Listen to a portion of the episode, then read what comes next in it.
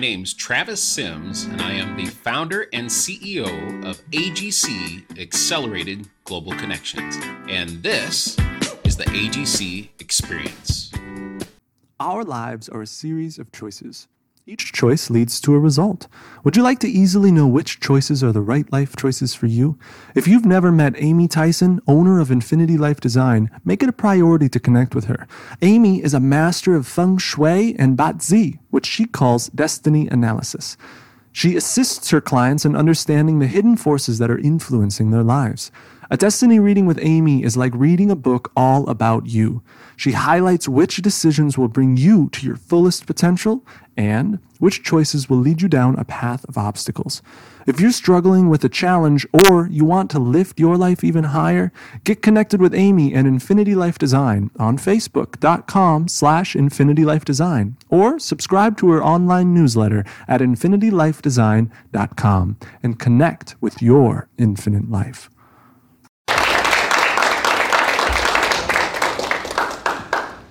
So she said, I got the best deal three bags of new clothes for $25. Three full bags. I used coupons and Kohl's Cash and it was on sale. That was one of the comments. Another one was, Well, I got a $200 vacuum for only $30. I was doing a focus group about shopping, and people looked like they were madly in love these women just, especially, they were women, they light up when they can tell you about a great deal that they got and that was special that they got it. So I know that that hunt and that discovery and that victory is part of what makes people tick when they're shopping. So when I heard J.C. Penney was going to a whole new policy, they called it a square deal no more sales, no more coupons, everything's going to be the same price. I knew they were in trouble. They had not been listening to their customers. Yes, and fast forward to today, and many, many, many of their stores have closed. They're in total restructuring. So that was, that was the, the beginning of my awareness of how much of a difference the learning that I bring to my clients makes. So, what I'm here to talk about to you today is about listening to your customers and your clients. I am a professional listener. I've been trained to listen at the beginning of my career. Well, before that, I was taught to be a peer counselor, and then I was taught to be a crisis counselor, and then I was taught to be a therapist. And then I got my MBA and I started being a focus group moderator, and I was trained actually in improv comedy. Every one of these, all the different ways of listening, they're all different. They're all unique. If I ask you if you're a good listener, that's really not the right question. How do you listen is the right question. And when do you listen that way? So, what I'm going to talk to you about is when and what to ask your clients and customers, and how to listen when you're doing that so that you're actually hearing them. So, let's start with a uh, the, there are three times when it is important to check in with your customers or clients as you're developing a business or service or product. So the first time is when you're developing the business or product or service. The soonest that you can is important. Let me give you an example. So I was I got hired by Yoplait. They were developing a new product and the team that I was working with had been charged with finding a fun way to eat yogurt. So everything was how can we make yogurt fun? And they had this idea. Excuse me, it was called Fun Cones. And we did all kinds of work. We did all kinds of naming and idea generation and packaging. And you know those drumsticks that you get with an ice cream in it? It was kind of like that. It would be like a paperish cone with yogurt in it that you would lick out of the cone. But they didn't just introduce it, then they went to their customers. So we went and we shared that with people. We sent it home with them. We had moms try it and we had them give it to their kids. And guess what? Nobody wants to lick yogurt out of a paper cone, it turns out. But they still had this mission, right? So they started to show them all different kinds of packages, those squeezy things from Europe that now have applesauce in them, all kinds of different things. And it turned out that the one that was most interesting to people is one that they were kind of disappointed because it didn't seem as unique. But it was this tube. Yeah, so they started putting yogurt in a tube. Before that, nobody thought of that. Now they started doing it. And as we were doing these focus groups and really listening to people, what do you like about this? Why is this good? It turned out it wasn't about fun at all. It was about convenience and portability. Thus the name Go-Gurt. So they listened and it affected what they offered and how they offered it. The second time that you should always check in with your clients or customers is when you're communicating with them. Now, when do you communicate with your clients? Sometimes it's when you meet them at a networking event and you're telling them what you do. Sometimes it's on your business card, it might be an ad you run, it might be on social media. What did I miss? There are, there are lots of ways that we communicate, right? Well, people don't always know what you're saying. We have a lot of assumptions in here about that what we're saying is clear.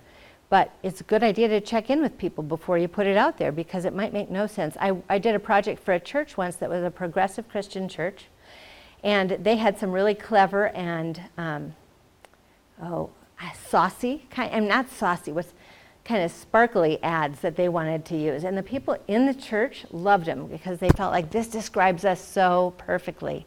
But when we showed it to people outside of the church, they didn't get it. In fact, they thought it was for a conservative church. And that would not have been the right audience for that ad. Another example is there was a, I lived in Excelsior and there was a little candy store in Excelsior. It was really cool. It had old fashioned candy. It was called Simply Nuts and more. they went out of business because they just didn't, you know, get the customers. So that communication is really critical. The third time to check in is when you're checking to see if you're delivering on your promise, like assessing how are we doing. You get a lot of surveys about that, right? So big companies know that and they survey you, but we should be checking also. An example of that was um, quite a while ago now. You know the cereal Reese's Puffs, chocolate and peanut butter puffs, like Cocoa Puffs, only more flavorful? They weren't doing well. Now, some companies would have pulled them off the market. Um, but some people there said, we need to understand this first. So they checked in with their customers and we asked people, tell me what, what you think of these. We watched them eat them. Are they good? What's good? What isn't? It turns out, you know, they were all one color at that time and they looked like kind of tan Cocoa Puffs. Well, people expected them to be two colors, chocolate and peanut butter. And they expected the peanut butter ones to be kind of shiny, a little bit shiny, so that they knew it was peanut butter and it would have that mouth feel. So they changed it, and it is still around today. That was probably 15 years ago, so it worked. So listening and asking is really important. The trouble is, you don't listen. I don't listen. I'm a professional listener, and if you tell my kids that, they would crack up, right? Because we are not really built to actually listen. We listen through filters. And so the second piece of this today is to talk to you about those filters and what to do about them. Because when you know what your default filters are and you notice when you're using one, you can change it. So my, my offer to you or my invitation to you is don't use your default filters. Create your filters.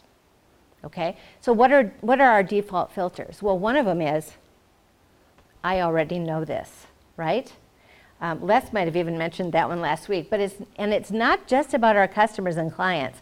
So I'll tell you, I was standing in my sister's, this is an embarrassing story. I was standing in my sister's kitchen, my youngest sister, and it was Thanksgiving. And she said to me, Nancy, I've, I'm so lucky you're my sister. I've always loved you so much. And I was pissed. I was angry. She said that, right? Was I listening to her? Apparently not, right? Because that reaction makes no sense. But I later said to my husband at the time, Can you believe she said this? Like, I was really not happy about it because she and I had fought our whole lives. And in my mind, she didn't love me. She hated me, and she was looking for a way to cause me a problem. When I finally started listening to my sister for what she, who she really was instead of my filter from when I was five, we developed a great relationship. It's just that was there. And we do that all the time. So, what are some of the other filters that we use? Um, well, uh, sometimes we think we, we, uh, we're right about something and somebody else thinks the answer is different. So we're listening for proof that we're right. And we hear it when we hear it, but we don't hear all the proof that, that supports the other side. So when you're going in and you know you have a point of view, what I recommend to you is to think about your point of view ahead of time. Maybe even make a little table and take notes and notice whenever you're wrong. Notice when you're right and when you're at the other point of view is there. So start having the filter of what if I'm wrong? Okay, another type of filter is, um, let me see, emotions. So we have emotions, right? So I was doing some interviews with someone, and a woman, when I worked, uh, when I work in focus groups, my clients are behind a mirror. And I have behind this mirror a multi ethnic team, people of all different uh, backgrounds.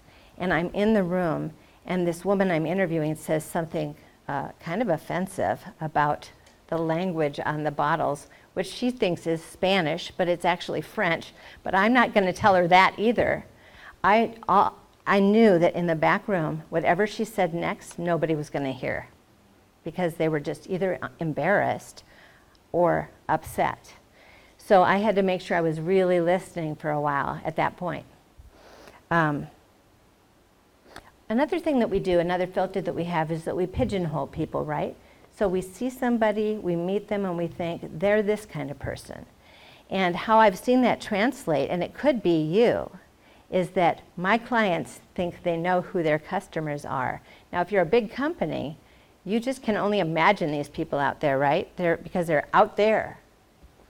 But if you are here prospecting in the world and you think my clients are affluent and they care about how they look, then you might not notice your client walking down the street in some uh, cutoffs or you know whatever the thing is. And I have had that experience where my clients are saying those aren't the right people, those aren't the right people, but they really are. Um, let's see. Another thing that we do is that we just don't always listen deeply. So we listen to the surface answer. Uh, we might ask something like, uh, What do you like about this? And someone could say, Well, it's convenient. Oh, great. And what don't you like about it? Well, what? What did they mean? What, in what way is it convenient? We assume we know, or we feel uncomfortable asking, or whatever, but it's important to ask until you understand. So, What's important about that to you? Tell me what you mean by convenient. Actually, how I would normally say it is, what do you mean when you say convenient? Because we want people to understand that we're not saying, I don't know what convenient means, but people have different meanings, and I want to know what you mean when you ask, you know, about that. We sometimes listen just to what we think is important. Like we listen to uh, what we think. And we, if those Go-Gurt people had done that, when what was important to them and what they were getting paid for was finding something fun, they would not have heard conven- or portable, and they would not have pursued that product, and we would be stuck with a failed yogurt cone. so, in my latest venture, I'm a financial advisor. And what I have observed is that a lot of, fin- I work for Thrivent, and um, when I'm in a room with other financial advisors, I do notice that the filter that they have and that we all have in work is unique and different, right? So teachers have a filter. Their filter might be, does this kid understand this? Or is this child smart? Um, ministers have a filter and I'm sure every minister has a different filter, so I'm not going to try to explain what that would be. um, and financial advisors, some of them have a filter which is how much money does this person have? Is this going to be worth my time? You know, doctors have a filter, therapists have a filter. It's what are your symptoms? What's your diagnosis going to be? So, in the world, we walk around. We are stuck with filters. It's how our brain works. And so, my my thing that I want to leave you with to remember is don't go with your default filter, create your own filter. Thank you.